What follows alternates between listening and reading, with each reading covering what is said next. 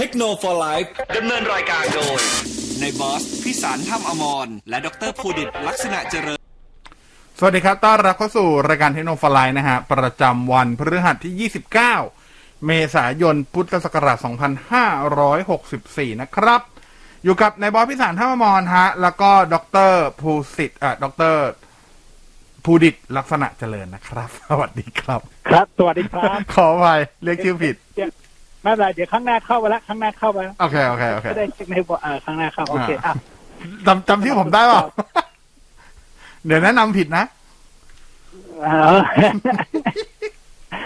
โอเคเก่ากันเก่ากันอะอะก่อนอื่นก่อนได้ขอขอบคุณผู้สนับสนุนใจดีของเราก่อนนะฮะ ขอขอบคุณบริษัทเอเซอร์คอมพิวเตอร์จำกัดนะครับ ขอขอบคุณชูโฟติกด้วยนะฮะ นึกถึงเครื่องสำรองไฟฟ้า นึกถึงชูโฟติกนะครับ แล้วก็ขอขอบคุณ JB ออนไลน์ส่งฟรี 24 ชั่วโมงทั้งวันทั้งคืนเพียงแค่ช็อปครบ 3,000 บาทขึ้นไปแล้วยังจัดส่งเร็วภายใน 3 ชั่วโมงอีกด้วยช็อปปุ๊บ ส่งปั๊บที่ www.jib.co.th นะครับ ฮัลโหล ครับ โออะเค เดี๋ยวขอเพิ่มเสียงนิดนึง เอ๊ะ มันเพิ่มอ๋อเพิ่มผิดอัน โอเค ขอโทษขอโทษคุณเพิ่มไม่ได้เนี่ยเหรอไม่ไม่ไม่ใส่เข้าเพิ่มไม่ค่อยไม่ค่อยได้ใส่หูฟังจัดไงแต่ถ้าเกิดแบบจัดมาพื้นฐานต้องใส่หูฟังใช่ไหมเออก็เลยแบบเออแล้วแล้วไปหมุนไปหมุนวอลลุ่มหมุนผิดอันทำไมหมุนบิดแล้วมันไม่ดัง อ๋อ ผิดช่อง โอเคคนละช่อง ใช่ใช่ใช่ตามนั้นอะวันนี้มันเป็นเรื่องหัดนะฮะ ข่าวคราวของคซรัอบฟต์แวร์ข่าวคราวของ Apple อะไรประมาณนี้นะครับ วันนี้มีอะไรอัปเดตครับเยอะไหม ก็ 14.5 ก็มาตามอ่าที่โอเคกำหนดอยู่แล้วนะครับ เพราะฉะนั้นก็ใครที่ใช้ตัว iPhone นะครับ ก็สามารถอัปเดตนะครับ ก็คือตั้งแต่ถ้าใคร 14 มาแล้วก็อัปไป 14.5 นะครับอ่าคือแล้วก็ไม่ต้องใครไม่ต้องถามรุ่นอะรุ่นไหนอัปเดต 14 ได้ก็อัปเดต 14.5 ได้อะอ่าง่ายถ้าเกิดว่าใครมี Apple Watch นะครับ แต่ Apple Watch เนี่ยต้องเป็นซีรีส์สามขึ้นไปนะครัอ่าที่จะสามารถที่จะอัปเดตตัว 7.4 ได้ๆนะอ่าครับทีนี้อ่าพอคุณอัพ ตัวโทรศัพท์เสร็จปุ๊บแล้วก็มาอ่าต้องมาอัพที่นาฬิกา คือต้องอัพที่โทรศัพท์ก่อนนะฮะใช่โทรตัวโทรศัพท์ต้องเป็น14.5ก่อน อ่า แล้วก็มามาทำที่ตัวนาฬิกาเป็น7.4อ่าพอเสร็จปั๊บเปิดปุ๊บปลดล็อกหน้าจอนาฬิกาไม่ได้อ่าต้องต้องไปตั้งค่าต้อก่งอนเข้าไปเปิด ต้องเข้าไปเปิดตั้งค่า เพราะโดนมาแล้วต้องตั้งค่าก่อนคุยต้องตั้งค่าก่อนคุยโพสต์ไว้อย่างดี อ่า ต้องเข้าไปตั้งค่านะครับ ที่โทรศัพท์ ก็คือคุณจะต้องอ่า ตั้งตรงที่ Face ID อะนะครับก็คืออ่าปลดล็อกที่หน้าเนี่ยนะฮะคือตรงนั้นแล้วมันก็จะมีเลื่อนเลื่อนๆลงมาข้างล่างๆคือปลดล็อกด้วยนาฬิกาของฉันเนี่ยนะครับอ่าแล้วก็ต้องเปิดตรงนั้นยังไม่พอเสร็จปุ๊บมันก็จะต้องไปถามถ้าเกิดว่าคุณไม่เคยใส่ตัว password ล็อกหน้าจอที่นาฬิกา คุณก็ต้องไปใส่ตรงนั้นให้เสร็จเรียบร้อยก่อน ก็คือใส่ passcode อ่าตรงนั้น ใช่นะฮะโอ้โหเยอะเยอะเหลือเกินเนี่ย คือกว่าจะใส่ตรงนั้นเสร็จปุ๊บอ่าโอเค ก็ก็กลับมาที่ที่โทรศัพท์นะฮะทีนี้คุณก็ลองทดสอบ ก็น่าจะใช้ได้อ่าอ่า ทีนี้หลายๆคนอาจจะบอกว่า คือบอกว่ามันง่ายไหมก็อย่างที่ในบอสบอกทุกครั้งเนี่ยอะไรที่มันง่ายมันก็ไม่ค่อยปลอดภัยอะใช่ไหมอืม เพราะว่าผมให้ลองคนข้างๆผมลองบอกว่าภรรยาบอกให้ยมันนี้มันก็ไม่ปลอดภัยดิอืมคือถ้าเกิดสมมติคุณถือโทรศัพท์อยู่ แล้วแล้วแล้วคือคือใส่มาสก์ใช่ไหมคือใส่มาสก์เนี่ยโอเค มันปลอดภัยคือคุณจะต้องใส่รหัสอ่าอันนี้ถ้าเป็นปกติบางคนถ้าเป็นปกติ อ่าอ่า แต่ถ้าเกิดว่าใส่นาฬิกาปุ๊บพอพลิกนาฬิกาปุ๊บมันปลดล็อกให้เลย คนก็หยิบโทรศัพท์ไปได้เลยดิถ้าอย่างนั้นนะอืมนะก็อันนี้ก็แล้วแต่ครับอันนี้แล้วแต่บางคนว่า ถ้าเห็นว่ามันมันคืออยากไปใช้เหมือนเดิมก็ไม่เป็นไรก็ไม่ต้องเปิดฟีเจอร์นี้แต่แต่ผมว่ามันปลอดภัยนะ เพราะว่าจากที่น้ำหวานลองมาสองวันอะ มันก็ปลดล็อกบ้าง ไม่ปลดล็อกบ้าง อ่าอ๋อจะได้บ้างไม่ได้บ้างเนี่ยใช่ส่วนใหญ่ผมว่ามันก็ได้นะอ่าแต่ อ่าผมใช้คำว่าสักประมาณเจ็ดสิบเปอร์เซ็นได้ มันจะมีสามสิบเปอร์เซ็นที่บางจังหวะไม่รู้เกิดอะไรขึ้นมันจะแบบไม่ได้อะ มันงงๆอยู่งงๆอ่าใช่แต่ว่าผมว่ามันก็ปลอดภัยแหละ เพราะมันค่อนข้างแรนดอมพอสมควร อ่านะฮะเออ ประมาณนี้ก็แต่แน่นอนถ้าเกิดแบบ จะให้ดีกว่า คนก็ยังพูดเหมือนเดิมว่าแบบเฮ้ยไอโฟนรุ่นหน้าใส่ใส่ทัชไอดีมาเหอะ เอาจริงอ่าใช่ไหมเออ ก็ไม่รู้กัน ก็ก็เดี๋ยวรอดูต่อไปแล้วกันว่าจะจะมาหรือเปล่าเออนะครับยอมกลืนน้ำลายเถอะ Apple ในประมาณนี้ อ่านอกจากนอกจากตัว iOS 14.5 แล้วนะครับ ก็อ่ามีตัว tvOS 14.5 ด้วยอ่าที่รองรับระบบปรับสีหน้าจอนะครับอ่าแล้วก็เชื่อมต่อกับจอ Xbox กับ PS5 นะฮะใช่นี่ผมผมผมลองไปเซตละ หรือทีวีผมเก่าก็ไม่รู้มันปรับไม่ได้นะไม่รู้เป็นไร ทีวีอาจจะเก่าเกินอะอ่าอ่าอ่าอะเพราะฉะนั้นก็ อันนี้ต้องบอกก่อนว่าเดี๋ยวบางคนอะเฮ้ยไปอัพแล้วทำไมปรับไม่ได้ ผมก็ปรับไม่ได้ครับ มันน่าจะผมว่าน่าจะเป็นทีวีรุ่นใหม่ๆหน่อยนะอ่าอืมแต่เขาเขาก็ก็ไม่ได้ไม่ได้มีข้อกำหนดบอกทีวีที่บอกใช่ไหมอ่าใช่ไหมผมก็โซนี่นะเออก็โซนี่นะ แต่ว่าก็ไม่รู้เหมือนกันทำไมมันก็ปรับไม่ได้นะอ่าก็ประเอมาณอเลิกอยู่หลายรอบก็เลยก็เลยไม่ได้ปรับนะครับ อ่าแล้วก็ตัวอีกอันคือ Mac OS นะครับ ตัว Big Sur 11.3 อ่า ก็แน่นอนรองรับตัว AirTag นะครับ แล้วก็ปรับปรุงการใช้งานแอป iPhone iPad สำหรับบน M1 นะครับ Mac ที่เป็น M1 นะฮะอะทีนี้อ่านิดนึงแล้วกันสำหรับเมื่อกี้พูดถึง AirTag พอดีนะครับ ก็ตอนนี้ได้แค่ดูยังยังไม่ขายนะครับ ดูราคา ตัว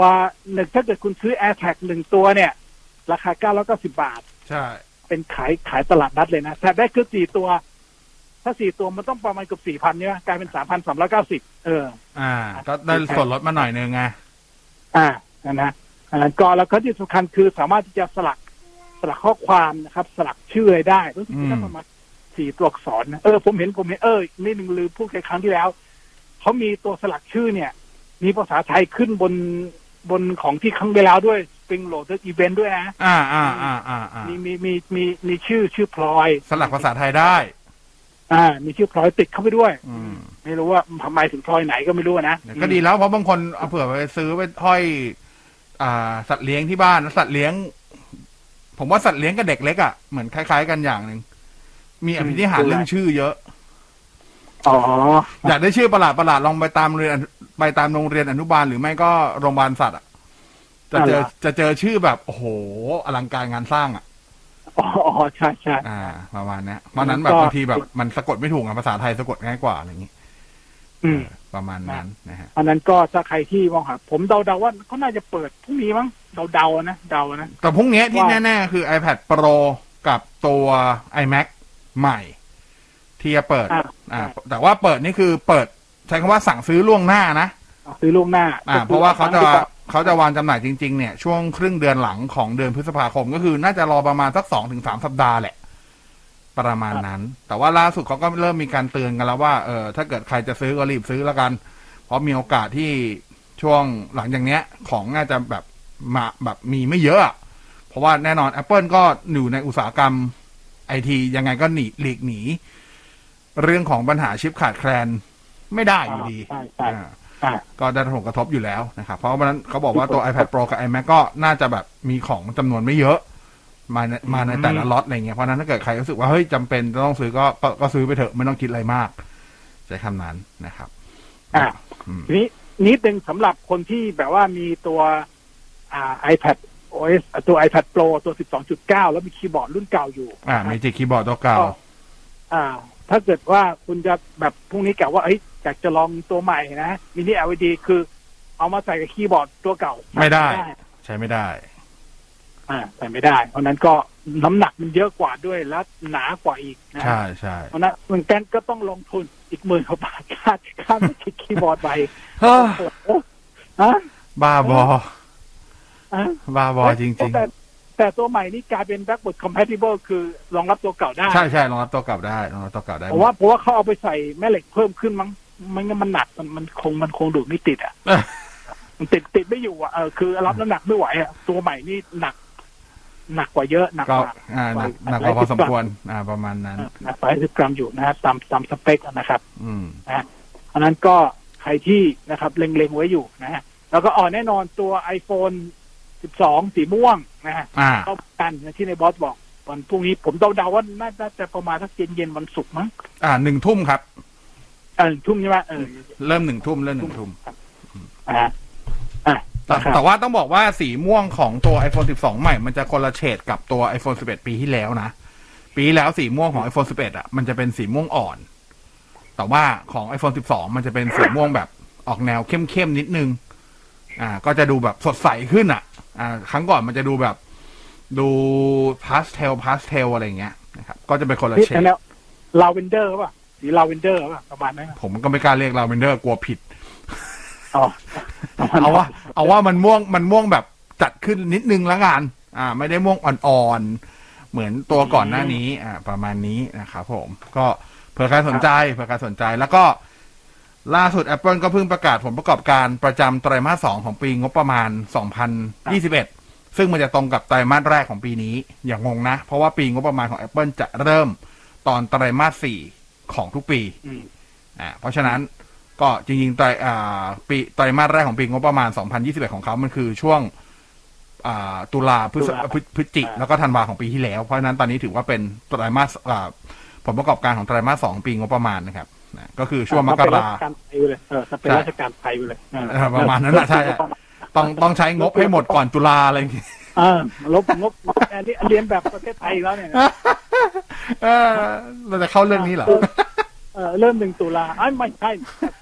ของไทยก็เป็นแบบนี้อยู่แล้วอ่าโอเคโอเคไม่ไม่ได้พูดถึงอะไร ก็ประกาศผลประกอบ อ่าก็ Apple ประกาศผลประกอบการใหม่ ปรากฏว่าก็มีรายได้นะครับ มีรายได้อยู่สุทธิรวมอยู่ที่แปดหมื่นเก้าพันห้าร้อยแปดสิบสี่ล้านเหรียญสหรัฐนะครับ ก็ประมาณสักเกือบเกือบสองจุดแปดล้านล้านบาทไตรมาสเดียวนะ โอ้โหงบปี หนึ่งที่ยอด ทะลุงบประมาณประเทศไปไกลแล้วแล้วก็กำไรสุทธิอยู่ที่สองหมื่นสามพันหกร้อยสามสิบล้านเหรียญสหรัฐนะครับ โดยแน่นอนพระเอกของเขาก็ไม่ใช่ใครที่ไหน iPhone ยังเป็นทำยอดขายมากที่สุดอยู่นะครับทำรายได้ให้กับ Apple มากสุดอยู่นะครับ ในไตรมาสในไตรมาสนี้ทำรายได้ไป 47,938 ล้านเหรียญ แต่ว่าสิ่งที่น่าสนใจคือ iMac ครับ สินค้าไอ้โทษครับสินค้า Mac ตระกูล Mac ทั้งหมดนะฮะอ่า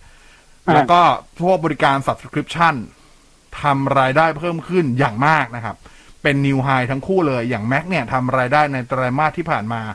อยู่ที่ 9,102 ล้านเหรียญสหรัฐนะครับ เขาบอกโตขึ้นเท่าไหร่อะ กี่เปอร์เซ็นต์วะ40 หรือ 60เปอร์เซ็นต์อะ เยอะอะ โตขึ้นเยอะมากนะครับ แน่นอนนั่นคือการมาของตัวชิป Apple M1 นั่นเอง ครับ แล้วก็บริการ subscription คนอยู่บ้านเยอะขึ้น ก็อ่าใช่ใช่ก็เลย subscription มากขึ้นนะเข้าใจว่าอย่างนั้น ก็ทำให้ในส่วนของบริการทั้งหมด ไม่ว่าจะเป็น iCloud อ่า Apple Music อะไรทั้งหลายรวมๆกันที่เป็นบริการ subscription ของ Apple ทำรายได้รวมในไตรมาสที่ผ่านมาอยู่ที่ 16,901 ล้านเหรียญสหรัฐ เยอะมากอืมๆอ่าเยอะมากๆนะครับผมใช่ใช่อ่าก็ตามนี้เลย ก็นั่นแหละครับ จะมีครับร่ำรวยอยู่เหมือนเดิมสำหรับ Apple นะ ก็ตามนั้น แล้วก็จริงๆในในในการผลประกอบการนะ Apple อ่าทางด้านทีมคุกก็มีการเปิดเผยคำถามที่หลายคนอยากรู้ด้วยว่าตกลงแล้ว iPhone 12 Series เนี่ย รุ่นไหนขายดีที่สุดอืมคำตอบก็คือ iPhone 12 ธรรมดาเนี่ยแหละครับ เป็นรุ่นที่ขายได้มากที่สุด ตามมาติดๆด้วย iPhone 12 Pro และ iPhone 12 Pro Max แล้วก็ตามคาดครับ iPhone 12 mini ได้รับการตอบรับน้อยที่น้สุอดยที่สุด จนจนมีข่าวเลยว่าปีปีหน้าคงไม่มีแล้ว แต่ปีนี้เนื่องจากมันลงสายการผลิตแล้ว ใช่ใช่มันใช้บอดี้เดิม มันใช้บอดี้เดิม อืม อืม ก็อาจจะยังมีอยู่ เพราะมันขึ้นโมไปแล้ว ใช่ใช่ก็เลยต้องมีอืมปรับไม่ทันแล้ว ปรับไม่ทัน จะยกเลิกก็เจ็บตัว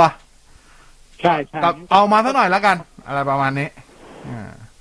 นะฮะก็ตามนั้นเลยนะครับ ก็ iPhone 12 ขายดีที่สุดตามคาดตามคาดเข้าใจได้ตามคาดอ่าตามคาดอ่าแม้แม้แม้มันจะราคาขึ้นนะ เทียบกับปีที่แล้วกับ iPhone 11 อะไรอย่างนี้นะครับผมใช่นะฮะอะอ๋อนี่อีกนิดแล้วกัน iPad OS ก็ตามมาด้วยนะครับ 14.5 นะฮะ 14.5 ทีนี้อันอันอันเด่นอันเดียวที่เห็นนะนะฮะคือตอนตอนอัปเดต iPad เนี่ย ถ้าเกิดสมมติว่าถ้าคุณใช้ iPad ในแนวนอนนะฮะปกติเนี่ยโลโก้ Apple มันจะแบบแนวตั้งตลอดนะถึงขุนถึงจะวางถึงคุณจะวางนอนมันก็จะตั้ง แต่ตอนเนี้ย เออ มันก็นอนตามแล้วนะเออตอนตอนอัปเดตอะอ่าลองไปดู อืม ลองไปดูนะครับ อันนี้ก็อ่าใครที่ใช้ตัว iPad ก็ถ้าใครมา 14 แล้วก็นะก็ตามมา 14.5 นะฮะ iPad นะครับอืมที่จะได้ได้ถึง iPad iPad Air 2 มั้งอ่าตัวตัวสุดท้ายที่จะได้นะ ถ้าหลังหลังถ้าถ้า ต่ำไปกว่านั้นนี่คือไม่ได้นะครับอ่าแน่นอนพอ iPad ตัวใหม่เปิดตัว iPad ตัวเก่าก็ต้องมีการปรับราคาเนาะอันนี้อิงราคาจาก Apple Store เลยนะฮะ ที่ที่ไอคอนสยามกับที่ Central World ก็อืมตัว iPad Pro 11 นิ้ว 19 12.9 นิ้ว รุ่นเก่า ทั้งคู่ก็มีการปรับราคาลงเล็กน้อย ผมแต่ว่าผมผมใช้คำว่าเล็กน้อยแล้วกัน เพราะว่ามันลดสูงสุดไปแค่ประมาณ 3,400 เท่านั้นเอง นะครับอืมไม่ได้ลดเยอะอะไรมากมายขนาดนั้นนะฮะอ่าหลักๆก็อะตัวตัวที่ลดเยอะสุดที่ลด3,400เนี่ย มันก็คือไอตัว iPhone ไอ้โทษครับ iPad 10อ่า iPad Pro 11 นิ้ว ครับอ่ารุ่น Wi-Fi Cellular ความจุ1เทราไบต์จากเดิมมันคือ 54,000 บาท ปรับลดราคาเหลือ 4,700 บาท หายไป 3,400 บาท อืมอ่าเช่นเดียวกับตัวถ้าถ้าตัวตัวตัวที่เป็น Wi-Fi 1เทราไบต์ก็ปรับลด 3,400 ด้วยจาก 45,400 เหลือ 42,000 บาทนะแต่ว่านอกนั้นก็ปรับลดแบบนิดๆหน่อยๆครับ ปรับลดลงประมาณจุดหลักๆจะเฉลี่ยประมาณ2,000กว่าบาท ไม่ได้ปรับลดเยอะ คือใช้คำว่าสำหรับผมไม่มีไม่ได้จูงใจพอให้ลงไปซื้อรุ่นเก่าเลยอะถ้าปรับแค่ใช่เนี้ยเอาจริงๆ ก็ซื้อรุ่นใหม่รอซื้อรุ่นใหม่เถอะ ถ้ามันปรับลดไปแค่นี้เองอะไรเงี้ย ใช่ใช่คือเดี๋ยวก็มาแล้วแหละคือปรับลดไปเหมือนปรับลดค่าราคา Apple Pencil อะอืมอืม ซึ่งมันโอ้โห ไม่ได้จูงใจเลยเอาจริงควรจะปรับลดเยอะกว่านี้อะถ้าเกิดจะลดรุ่นเก่าอะนะแต่ก็ตามนั้นเพราะฉะนั้นถ้าใครจะซื้อก็แนะนำว่าดูรุ่นใหม่ไปเลยดีกว่าครับ อืม เพราะว่าไม่ได้ปรับลดเยอะอย่างที่คาดไว้ตอนแรกโหหลายคนว่าคาดหวังว่าจะปรับลดเยอะกว่านี้นะอ่า อ่าเมื่อกี้พูดถึงตัวลงตัวเลขเอาไปดูธุรกิจอื่น ๆ ของเจ้าอื่นๆบ้างนะครับ อันนี้เป็นข่าวดีสำหรับแฟนๆของฝั่งโซนี่นะครับ เพราะว่าล่าสุดเนี่ยโซนี่ได้ออกมาประกาศข่าวดีสำหรับแฟนๆของสอ่าสาวกอารยธรรม Sony Xperia นะฮะ หลังจากขาดทุนมาต่อเนื่องตั้งแต่ปีงบประมาณ 2017 จบจนวันนี้ก็ 3 ปีแล้วนะครับ ล่าสุดตอนนี้ธุรกิจมือถือของ Sony คือ Sony Xperia กลับมาทำกำไร ในปีงบประมาณที่ผ่านมาแล้วนะฮะ อ่านี่ถือว่าเป็นเรื่องนี้เพราะว่าอ่าต้องบอกก่อนเมื่อกี้ของ Apple เนี่ย ปีงบประมาณเขาจะเริ่มตอนไตรมาสสี่ถูกป่ะอ่าครับของโซนี่ปีงบประมาณจะเริ่มไตรมาสสองอืมเพราะฉะนั้นเนี่ยเพิ่งปลด อันเนี้ยคือเพิ่งหมดปีงบประมาณของปี 2020 ไป เพราะว่าของเขาจะเริ่มคือตอนเมษาปีที่แล้ว จนกระทั่งมาจบที่ 31 มีนาคมปีนี้ นั่นคือปีงบประมาณ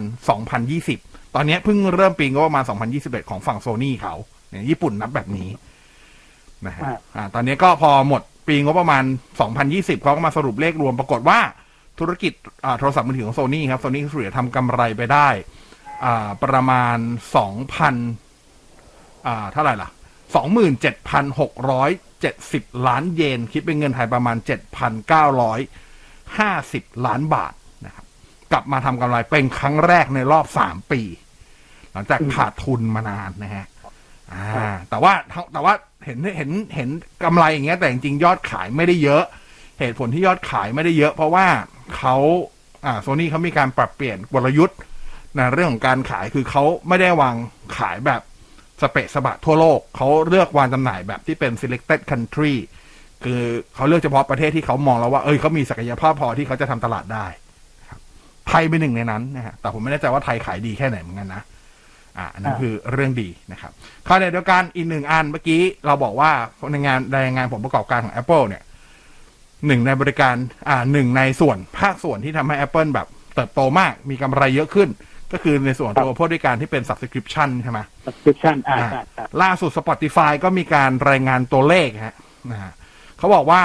ในไตรมาสที่ผ่านมาเนี่ยไตรมาสที่แล้วนะครับ มียอดคนฟังเพิ่มขึ้นถึง 24เปอร์เซ็นอืมแล้วก็มีการสมัครใช้งานพรีเมียมเพิ่มขึ้น 21เปอร์เซ็นครับทำให้บทเรียนอ่าสรุปรวมแล้วเนี่ย ในไตรมาสที่ผ่านมาครับ ไตรมาสไตรมาสแรกของปีนี้เนี่ย Spotify มีผลกำไรอยู่ที่ประมาณ 23 ล้านยูโรฮะรายรับเพิ่มขึ้น 16เปอร์เซ็นต์อ่า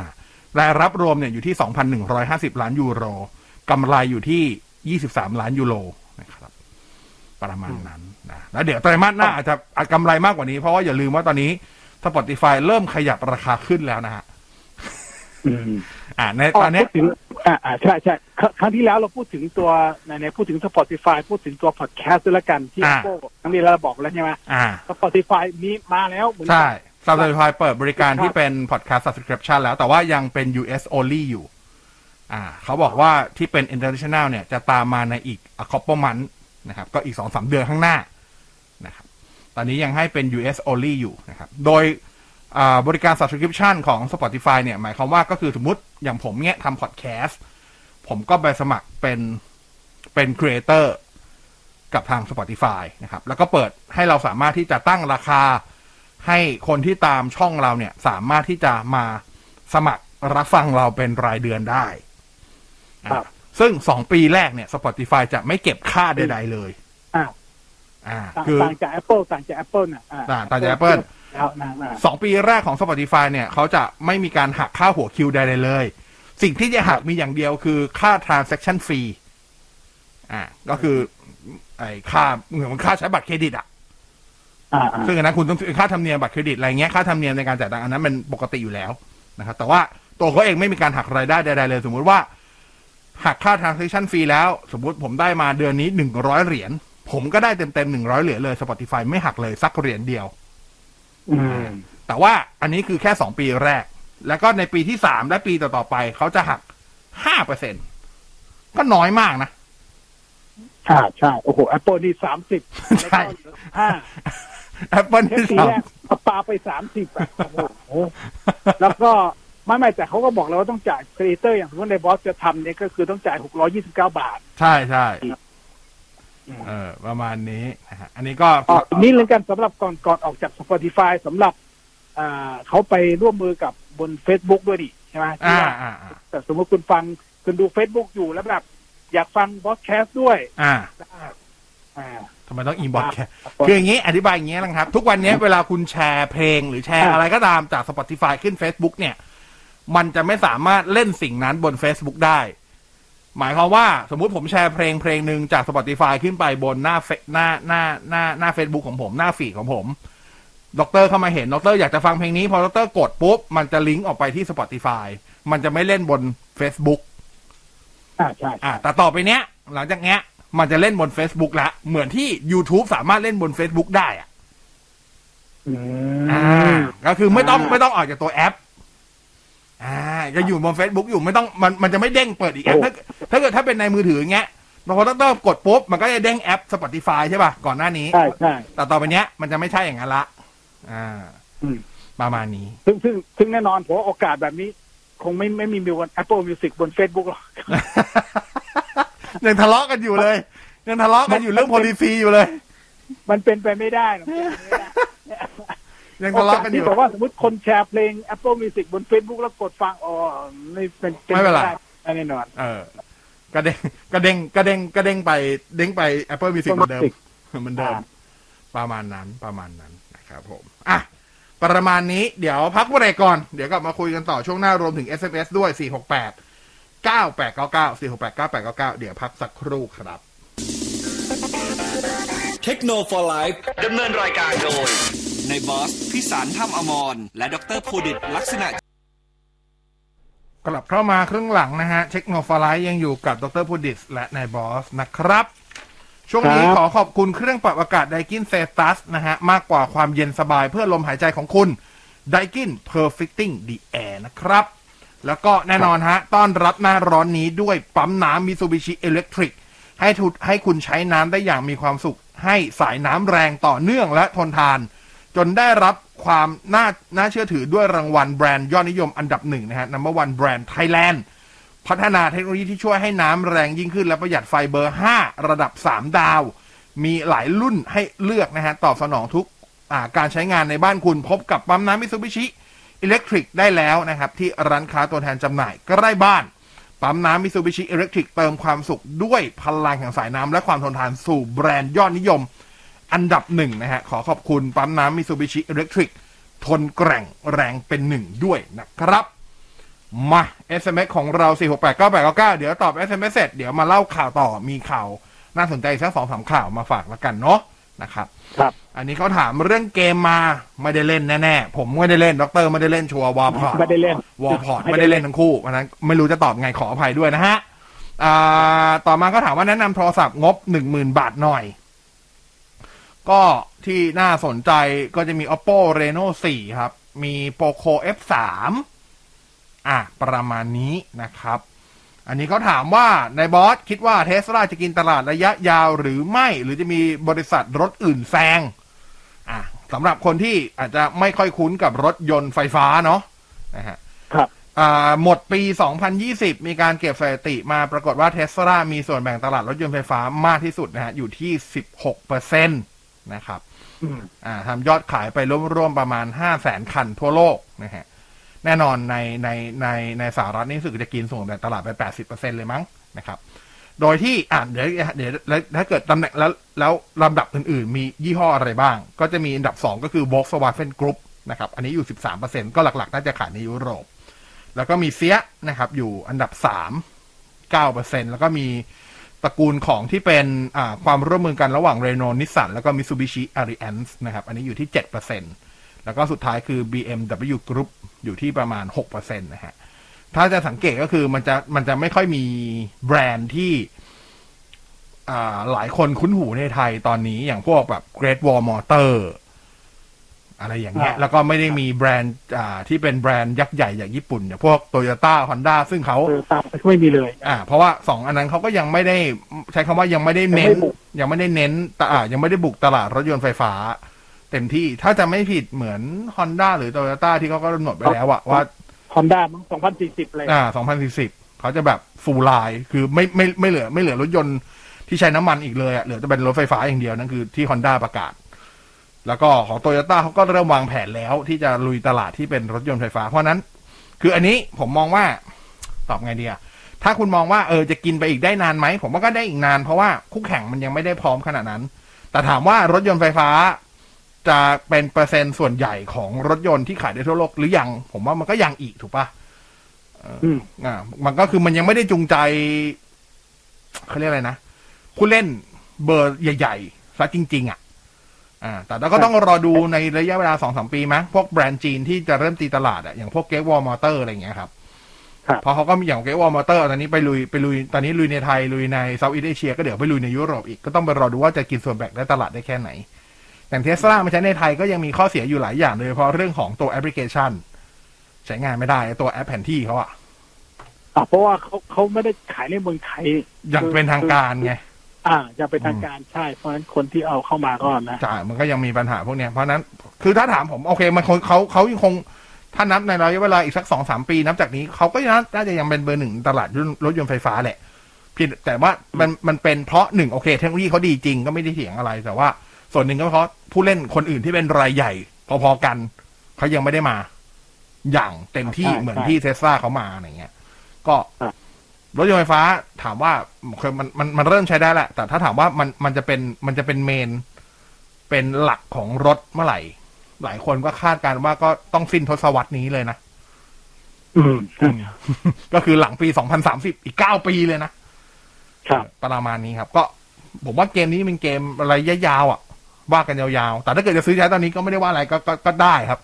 เพียงแต่ก็ยังเห็นว่ายังไม่ค่อยมีรถที่เป็นรถยนต์ไฟฟ้าราคาถูกมากขนาดนั้นออกมา เท่าไหร่ เนาะอืมแล้วก็บ้านเราอินฟราสตรักเจอร์ก็ไม่ได้พร้อมนะครับ เห็น ถ้าใครตามข่าวก็จะมีบอกว่าปีนี้ก็หลายๆอ่าเขาเรียกนะ ผู้ค้าปลีกน้ำมัน หลาย ๆ แบรนด์ก็เตรียมที่จะติดตั้งเครื่องอ่าอุปกรณ์ชาร์จครับอ่าอ่าแต่ว่ามันก็เท่าที่เห็นเปอร์เซ็นต์ก็ยังน้อยอยู่มาก เออ แล้วก็มีตามคือคือมันมันลำบากคือลำบากตอนตอนเติมแน่อืมมันตอยันงเติมเติมนั่นแหละเติมไฟเนี่ยนะฮะนั่นแหละนั่นแหละฉันผมฉัว่านจะทำที่บ้านก็ลำบากอีกเพราะว่าไฟที่บ้านคุณก็ต้อง มันก็ต้องเสียค่าตรงนี้นี่เพิ่มเข้าไปอีกอะนะใช่ใช่ใช่ค่าก็ค่าหม้อแปลงเลยอะไรเอ่ยเยอะอะ คือถ้าถ้าเกิดใครผมว่าความพร้อมแต่ละคนมีไม่เท่ากันอะ คนคนพร้อมสำหรับรถไฟฟ้า ตอนนี้คงมีแต่ว่าอาจจะไม่ได้เยอะมากถ้าถ้าพูดกันตรงๆอะนะอย่างผมผมก็ยอมรับว่าผมยังไม่พร้อม อืมเพราะว่าผมใช้รถคันเดียวแล้วแบบวิ่งต่างจังหวัดด้วยอะไรเงี้ยโอ้โหต้องมานั่งคำนวณเส้นทางผมก็ไม่เอาเหมือนกันนะว่าแบบ เอ๊ะมันมันจะวิ่งไปถึงไหมนะตุ้มตุ้มต่ำต่ำๆใช่ไหมอ่า มันจะมีความแบบ อืมไหวปะวะอะไรเงี้ยแล้วให้เป็นแบตหมดเอ่อแบตหมดมันไม่ใช่แบบเสียบอะไรนะเขาแบงได้นี่ใช่ไหมเออมันไม่ใช่แบบโอ้โหเหมือนชาร์จมือถือที่แบบครึ่งชั่วโมงได้ได้ แปดสิบเปอร์เซ็นอย่างนั้นก็ไม่ใช่เนาะมันไม่อย่างนั้นมันไม่เออย่างอนั้นมันก็ยังไม่ขนาดนั้น ไม่เห็นว่ามันก็คงมีแต่ว่ามันก็ไม่ใช่ซะส่วนใหญ่อะไรเงี้ยครับก็มันยังไม่สะดวกขนาดนั้น แต่ว่ามันเป็นเทรนด์แหละ ผมว่าอนาคตยังไงมันก็ต้องมาแหละครับ รถยนต์ไฟฟ้ารถยนต์ทางเลือกต้องมาอยู่แล้วอืมแต่ยังไม่ใช่ช่วงเร็วๆนี้เท่านั้นเองนะฮะเอ่อ Spotify ทำกำไรเยอะๆครับ แล้วก็มาช่วยซื้ออาร์เซนอลไปทีหนึ่งจริงๆเขามีข่าวว่า Spotify สนใจจะเทคโอเวอร์สโมสรอาร์เซนอลอยู่ อ่า อาร์เซนอลนี่สโมสรฟุตบอลนะ ไม่ใช่คุกกี้อ๋อโอเคโอโอเคเคอะมือถือไม่เกินสองหมื่นไม่ติดสัญญาตัวไหนคุ้มสุดครับ เน้นกล้องเกม ก็ถ้าตอนนี้ก็ยังส่วนตัวก็ยังคือถ้าแหมอยากแนะนำหัวเว่ยอะ แต่มันก็ติดเรื่องเดิมว่า อะ มันไม่มีมันมีปัญหาเรื่อง GMS นะ ก็จะมีข้อจำกัดในการใช้พวกแอป Google สักหน่อย แต่รับได้ก็ยังยังเชียร์พวกหัวเว่ย P40 P40 Pro อยู่ แต่ถ้าเกิดไม่นั่นเอาแบบใช้งานสบายปกติไม่ต้องไปเรียนรู้อะไรเยอะก็ Samsung S20 FE ครับ อืม ตามนี้นะฮะเอ่องบหมื่นสองเป็นโทรศัพท์บ้างโทรศัพท์เออไม่บอกว่าอะไร อ่างบหมื่นสองเน้นเกมใช่ไหมก็โปโค F3 มี 10T Pro ได้ทั้งคู่นะครับ อยากได้โทรศัพท์งบไม่เกิน 4,000 Redmi 9T ก็ได้ครับ อ่า โทรศัพท์ iPhone ที่เป็นตัว refurbish ดีไหม น่าน่าจะซื้อจากต่างประเทศนะเนี่ยผมว่าเพราะเมืองไทยไม่มีอ่าเมืองไทยเป็นส่วนใหญ่เป็นของเห็นจะหลอกกันซะเยอะอืมนะคือเอามือสองมาบอกเป็น refurbish ซะเยอะอ่านั่นนะฮะอ่านั่นนะฮะครับแต่ต้องบอกกันว่าจริงๆ iPhone refurbish มันก็เป็นของสินค้าบนซ่อมนะ ในความเป็นจริงอะอืมเพียงแต่ว่าถ้าเป็นของเมืองนอกที่เขาบางอ่า ต้องใช้คำว่า Apple Store ในบางประเทศจะมีเครื่องที่เป็นเรือเฟอร์บิดขายด้วย แต่อ่าแค่บางประเทศนะ อ่าซึ่งถ้าเป็นเครื่องขายจริง ๆ ของ Apple อะเขายังมีประกันให้ แต่ผมไม่แน่ใจว่าเครื่องในไทยที่หิ้วกันมา หรือว่าอะไรเงี้ย มันจะมีประกันหรือเปล่า ไม่น่าจะมีอ่าไม่น่าจะมีว่าก็ก็ผมใช้คำว่า ถ้าซื้อในไทย ผมใช้คำว่าเสี่ยงพอสมควร ใช่ครับอ่าเสี่ยงพอสมได้คเลวรยอ่าเสี่ยงพอสมควรอ่าประมาณนั้น เพราะว่าเครื่องรีฟอร์บิดในไทยไม่มีขายอยังเป็นทางการนะครับ คือคุณเข้าไปที่ไอคอนสยาม คุณเข้าไปที่ เซ็นทรัลเวิลด์หรือคุณเข้าหน้าเว็บ ไม่มีขายตัว refurbished นะเออ เพราะนั้นอ่าอืมตามนั้น เอาจริงๆ ผมว่าถ้าจะซื้อ iPhone refurbished อะซื้อ iPhone มือสองไม่สบายใจกว่าอืมมือมือสองให้สบายใจไปเลยว่ามือสองอะจบจบอืมๆง่ายใจกว่า ไม่ต้องไม่ต้องมาโดนหลอกลวงว่าไอ้มือสองแล้วถูกถูกย้อมมาเป็น refurbished หรือเปล่าอะไรอย่างเงี้ย ไม่ก็ก็ขึ้นอยู่งบแหละนะฮะถ้าเกิดว่างบมือสองแล้วคุณไปดูเพราะ iPhone ตัวนี้มันก็มีหลากหลายราคาอยู่แล้วนะครับ ก็อาจจะไปลงรุ่นล่างหน่อย แล้วก็ได้เครื่องใหม่จะดีสักกว่าอีกแล้วก็ประกันเต็ม ใช่ใช่ใช่ไหมอืม ก็เห็นด้วยประกันเต็มแน่นอนนะฮะอ่าอันนี้ก็ถามหัวเว่ยรุ่นไหนขับได้คืออะไรวะอันนี้ไม่รู้อะแล้ว SF5 คืออะไรอะอันนี้ไม่รู้อะขออภัยนะ ไม่ไม่เก็ตมุกว่ะจริงๆครับ iPad ใช้ปากกาใช้ทำงานวาดภาพกราฟิกรุ่นไหนดีสองหมื่นรวมปากกาด้วยแหมดู iPad Air มันก็ไม่ได้เพราะใช่เพราะ iPad Air พอรวมปากกาแล้วมันเกินแล้วมันเกิน มันหมื่นเก้าแล้ว มันหมื่นเก้าแล้ว แต่ก็อยากแต่ก็อยากแนะนำ iPad Air อะเอาตรงอ่าใช่ไหมต้องต้องอัพไปหน่อยแล้วกันๆคงต้องยอมเพิ่มครับ คือ คือมันมันกลายเป็นว่าถ้าคุณไม่อยากแอร์เนี่ย คุณลงไปเหลือแค่เจนแปดเลยนะโอ้โหแล้วมันแบบว่ามันต่างกันเยอะไง ใช่ใช่ต่างกันเยอะ มันต่างกันเยอะครับ มันต่างกันเยอะคือ ถ้าให้ซื้อมินิตอนนี้ผมก็ไม่แนะนำเหมือนกัน เพราะว่ามันมีโอกาสที่ออกรุ่นใหม่ภายในปีนี้สูงมากอะถึงแม้ที่ผ่านมาจะจะโดนแกงไม่ยอมออกก็เถอะอ๋อเขาเขาอาจจะแบบสองปีครั้งไงอืมโอ้มันเกินสองปีแล้วเออมันเกินเพราะว่าเพราะว่าไอ้เดี๋ยวไว้ไว้รอก่อนเพราะไอแพดมินิตัวเก็บไว้ปัจจุบันที่ขายอยู่เนี่ย เปิดตัวตอนมีนา2018อ่าสามปีแล้วนะ iPad mini ไม่ได้อัปเดตบ่อยอยู่แล้วอือหือมันควรอัพแล้วแอนออกพร้อมกันยังอัพเลย เอามันนั่นแอร์แต่มินิมินินานๆที โอ้บ้าบอนานๆครั้งอ่าพูดถึงอ่าถ้าเกิดว่าคุณใช้ซื้อถ้าเกิดจะซื้อตัว iPad Air เนี่ยอ่าแน่นอนมันก็ต้องใช้ตัว Apple Pencil รุ่นใหม่ด้วยได้เพื่อนเป็นที่สองรุ่นที่สองอ่า รุ่นสองก็เป็นแม่เหล็กดูดตึ๊กด้านข้างนะครับอ่าก็ราคาลองดูเท่าไหแล้วกัร่นราคาราคาเพิ่มงบ เกือบสี่พันหนึ่งอ่า ก็บวกสี่พันอะปกติคือง่ายๆคือในงบที่คุณมีอะคุณซื้อได้แค่ iPad Air ยังซื้อปากกาไม่ได้ก็ต้องบวกงบซื้อปากกา แต่ว่า ถ้าเกิดว่าสองหมื่นนี่คือสุดกั้นเต็มทนละ คุณทำใจได้ไหมล่ะที่จะต้องลงไปซื้อเป็นตัว iPad ตัวเริ่มต้นเลยคือ iPad Air 7อ่าตัว iPad Gen 8 ถ้าได้ก็โอเคอ๋อเอ้ยมันจะผมบอกผิดสี่พันสี่ร้อยเก้าสิบนะครับ ตัว Apple ห้า Pencil พันเลยอืมเออ นั่นแหละอ่า นั่นแหละนั่นแหละห้าพัก็นลองเลือกเอา ก็มันมีทางเลือกอยู่สองอันครับ ตามงบถ้าแบบได้ครบก็คือ iPad Gen 8 อ่า คุณสามารถซื้อเป็นแบบพวกตัวเซลูตัวตัวเซลูล่าเลยยังได้เลยอะผผมใช้คำนี้ ใช่ใช่อ่า ซื้อเป็นตัวอะไรดีอะตัวแบบเออซิลล่าก็ได้ หรือจะซื้อร้อยี่สิบแปด Wi-Fi ก็ได้ เลือกเอา แล้วก็ซื้อประกาอ่า ซื้อ Apple Care ยังได้ บวกถ้าหนูถ้าคุณซื้อตัว Wi-Fi นะ คุณซื้อตัวร้อยี่สิบแปดกิก Wi-Fi นะ หนึ่งหมื่นสามพันเก้าร้อยใช่ไหม Apple Care Plus อีกสองพันห้ายังมีตังค์เหลือพอซื้อ Apple Pencil รุ่นแรกได้อยู่ เพราะฉะนั้นสองหมื่นเนี่ยคือได้ครบเลย ครับ แต่ประสิทธิภาพต่างกับ iPad Air เยอะนะ แค่นั้นเอง ใช่ใช่อืมเลือกเอาครับอืมของตอบได้แบบนี้แหละ อะ iPad mini 4 เล่นเกม RV พอเครื่องร้อนเกมจะเริ่มแหลก มีวิธีแก้ไหม ไม่มีครับ อืม ไม่มีทางแก้ครับ หยุดเล่นครับหยุดเล่นพักพักครับพักเป็นไปใช่เป็นไปตามนั้น เป็นไปตามนั้นนะครับผมอะประมาณนี้อะมาดูข่าวเพิ่มเติมอีกหน่อยช่วงนี้ หลาย ๆ ประเทศสถานการณ์ในการฉีดวัคซีนไวรัสโควิด -19 ก็ดีขึ้นอย่างในสหรัฐอย่างนี้ เขาฉีดเกิน 50%ไปแล้วใช่ไหมถ้าผมจำไม่ผิดอะ ส่วนใหญ่อะได้ไปแล้วเขาเขาเริ่มแบบว่าปลดหน้ากากแล้ว อ่าใช่โจไบเดนบอกแล้วถ้าเกิดใครฉีดครบสองโดสปุ๊บ ถอดหน้ากากได้เลย อืมอ่า ประมาณนี้ นั่นทำให้ ตอนนี้หลาย ๆ ผู้จัดงานผู้จัดอีเวนต์เริ่มมาประกาศเตรียมจัดงานกลับมาจัดงานอีเวนต์แบบที่เป็นออนกราวเหมือนเดิมแล้ว อ๋อ CS นะครับ CS ใช่ เรากำลังพูดถึงงานใหญ่อย่างงาน Consumer Electronic Show ครับ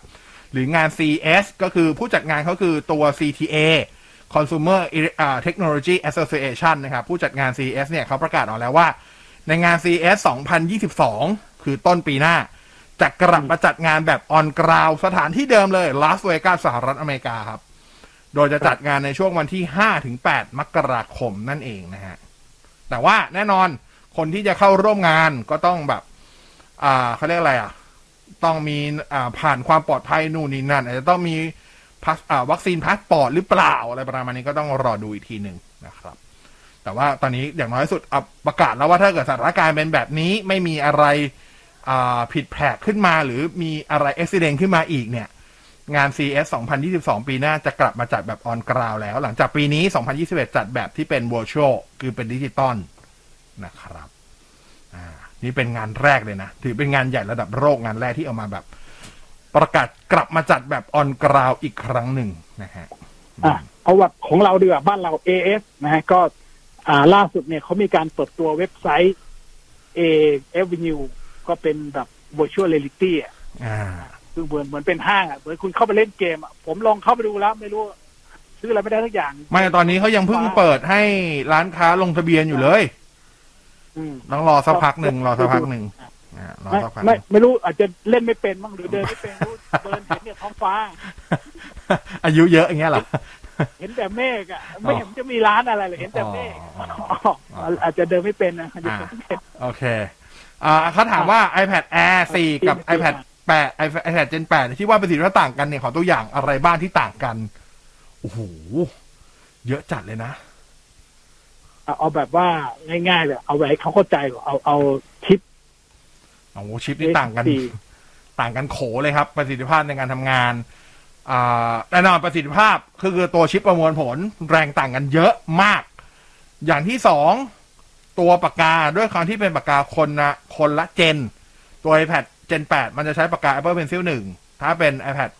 Air จะใช้ Apple Pencil 2 ความสะดวกในการชาร์จก็ต่างกันละ เพราะว่า iPad Air เนี่ย พอเป็น Apple Pencil 2 เวลามันชาร์จ มันคือใช้เป็นแม่เหล็ก เอาปากกาติดไว้ที่ขอบด้านข้างได้เลย สะดวกมาก ๆ นะครับ ขณะที่ตัวของ Apple Pencil 1 ต้องไปเสียบตูด ก็คือต้องไปเสียบที่ช่องพอร์ตตัวที่เป็นอ่า Lightning ใช่แล้วก็เรื่องของตัวปากกาเอง ความสามารถในการใช้งานตัว Apple Pencil 2 ก็มีความสามารถที่มากกว่าโดยความรุ่นใหม่กว่าเนาะอะคุยกันตรงๆนะครับ แล้วก็จะมีเรื่องของตัวอะไรอีกเดียหน้าหน้าจอหน้าจอใหญ่อะนิดนึงมั้งอ่าหน้าจอก็ต่างกันนะครับ แล้วก็ยังมีเรื่องของไอตัวที่เป็นสแกนนิ้วด้วย เพราะว่าถ้าเป็นตัวของ iPad Gen 8 สแกนนิ้วจะเป็นกลมๆ ปกติเดิมๆ แต่ว่าซึ่งมันจริงๆมันมันก็เร็วประมาณนึงแหละ แต่ว่าเผอิญว่าของไอตัวใหม่ iPad Air มันเร็วกว่า แล้วมันสะดวกกว่า เพราะมันเป็นแบบอยู่ด้านบนนะครับทำให้ตัวขอบเขิบมันก็ดูที่จะง่ายกว่าด้วยอะ อืม ประมาณนี้นะครับ แล้วก็มีอะไรอีกันมีลำโพงที่ต่างกัน อ่าแน่นอน iPad Air 4ลำโพงดีกว่าครับเออมีอะไรอีกโอ้เยอะอยู่เหมือนกันนะ จริงๆก็คือเยอะครับเอาจริงๆก็เยอะแหละใช้คำว่าเยอะได้เลย แล้วก็อ่าแน่นอน อันหนึงก็คือตัวพอร์ตของตัวแอปอ่าไอไอ iPad Air 4มันเป็นพอร์ต USB C ใช่ไหมพอเป็นพอร์ต USB C หมายความว่าคุณก็เชื่อมต่ออุปกรณ์อื่นได้ง่ายขึ้นกว่าตัวที่เป็น Lightning เยอะเลย แล้วก็ชาร์จได้ไวกว่าด้วย เพราะว่ารองรับชาร์จที่ 20 วัตต์ได้ด้วย ครับ ซึ่งเขาเขาแถมที่ชาร์จมาอยู่แล้วอะอันนี้ไม่ต้องห่วงใช่ใช่ใช่อะไรประมาณนี้ครับ อ่า กล้องก็ดีกว่าปะจำได้ว่ากล้องน่าจะดีกว่านะใช่ใช่อ๋ออีกอันหนึงมันไม่มีดูเสียบหูฟังนะอ่าต้องบอกนิดนึงอ่า ไม่มีรูที่หูฟังประมาณนั้นอ่าตัวตัว iPad Air นะฮะตัวแต่ว่าตัว iPad เป็นแปดที่ว่ามีมีช่องเสียบหูฟังอะอ่าเอาง่ายๆอ่า แล้วก็อีกอันหนึงคือ Wi-Fi อ่า Wi-Fi ของถ้าเป็น iPad Air ใหม่ iPad Air 4อะ มันจะรองรับมาตรฐาน AX ด้วย ใช่ไหมแต่ว่าถ้าเป็นครับ Gen 8 มันจะยังเป็นแค่ AC จะยังไม่รองรับ AX ประมาณนี้ อะพอยังพอแล้วมั้งเยอะแล้วนี่ กล้องกล้องหน้าก็ต่างกันเยอะนะ เพราะว่า iPad Air 4 กล้องหน้า7ล้าน ถ้าเป็น ถ้าเป็น iPad Gen 8 1จุดเท่าไหร่1.2ล้านปะถ้าผมจำไม่ผิดอะใช่ใช่ใช่อ่าประมาณนี้ประมาณนี้นะครับบลูทูธก็ต่างกันคนละเวอร์ชันต่างกันเยอะมากครับ หลายสิ่งอย่างมากจริงๆ ถึงบอกว่าคุ้มมากมากๆในการ ถ้าเกิดถ้าเกิดไหวเพิ่มขยับขยับเพิ่มเหลือสี่ห้าพันอะ คุ้มที่จะเอา iPad Air แล้วก็ไปซื้อ Apple Pencil 2 ครับ แต่ว่าถ้าไม่ไหวจริง ๆ ก็เข้าใจได้อ่าก็ตามงบประมาณไปนะฮะอ่าแล้วก็อีกนิดนึงสำหรับความจุ เพราะตัวล่างสุดตัว iPad เนี่ยมันคือ 32 กิกนะซึ่งอ่าแบบว่าโหมันแทบจะมันไม่ไหวไม่อะไม่ไหวก็ต้องขยับมาซื้อ 128 แน่ๆขณะที่อ่า iPad Air เนี่ยมันเริ่มต้นที่ 64 ซึ่ง 64 มันก็ยังพอทำงานได้ ถ้าแบบอยากขยับครับขึ้นความจุเป็น 256 ไม่ไหว ก็ยังเล่น 64 ก็ยังพอได้อยู่อืมอ่า ประมาณนี้นะครับผมอ่านี่ นี่เลยกัน128คือราคามันอยู่ที่13,900อะ คุณบวย6,000คุณได้หัวติแต่คุณได้ตัวแอร์ตัวใหม่เออเออก็เลือกเอานี่แล้วกันเลือกเอานะฮะเรียวมีตัวไหนน่าใช้งบไม่เกิน4,000ไม่ติดโปรโห ส่วนใหญ่เรียวมีเน้นติดโปรอะ เพราะนั้นเรียวมีจะซื้อคุ้มสุดก็ซื้อแบบติดโปรครับสำหรับเรียวมีแนะนำตามนั้นนะฮะโอเค อันนี้สุดท้ายข่าวสุดท้ายก่อนจะจบวันนี้แล้วกันเนาะ อันนี้ข่าวดีสำหรับคนใช้สมาร์ททีวีของซัมซุงครับ ล่าสุดซัมซุงประกาศอัปเดตสมาร์ททีวีรุ่นตั้งแต่ปี 2020 คือปีที่แล้วเป็นต้นมานะครับคือต้องบอกก่อนสมาร์ททีวีของซัมซุงเนี่ย มันไม่ได้ใช้เป็น Android TV มันเป็นระบบของซัมซุงเองก็คือตัว Tizen OS ใช่ไหมแต่ว่าหลังๆเขาก็พยายามผนวกเอา service ต่างๆ ของ Google เข้าไปด้วย ซึ่งล่าสุดเขามีการอัปเดตให้สมาร์ททีวีของซัมซุงสามารถสั่งงานด้วย Google Assistant ภาษาไทยได้แล้ว อืมอ่าแต่ว่าต้องเป็นปี 2020 เป็นต้นมานะ ก็คือถ้าเป็นรุ่นระดับเริ่มต้น ที่เขาเรียกว่าเป็น Crystal UHD เนี่ย ก็คือต้องรหัสซีรีส์ตั้งแต่ TU 80 เป็นต้นมา แล้วก็ถ้าเป็น QLED พวก 8K 4K ก็ตั้งแต่ปี 2020 ถ้าเกิดเป็นซีรีส์ The Frame ก็ต้องเป็น The Frame ตัวที่เป็น 2020 คือตัวตัวที่เป็น The Sheriff The Zero แล้วก็ตัว The Torres ปี 2020 ประมาณนี้ ซึ่ง เขาแต่ว่าผู้ใช้ต้องทำการแจ้งอัปเดตเองนะ ก็คือต้องไปกดอัปเดตในตัวระบบเองนะครับอ่าประมาณนี้เข้า Setting เข้า General อะไรประมาณเนี้ยแล้วก็เข้าไปมันก็จะมีให้เลือกให้อัปเดต อัปเดตปุ๊บสามารถตั้งอ่าใช้ Google Sense สั่งเป็นภาษาไทยได้อ่า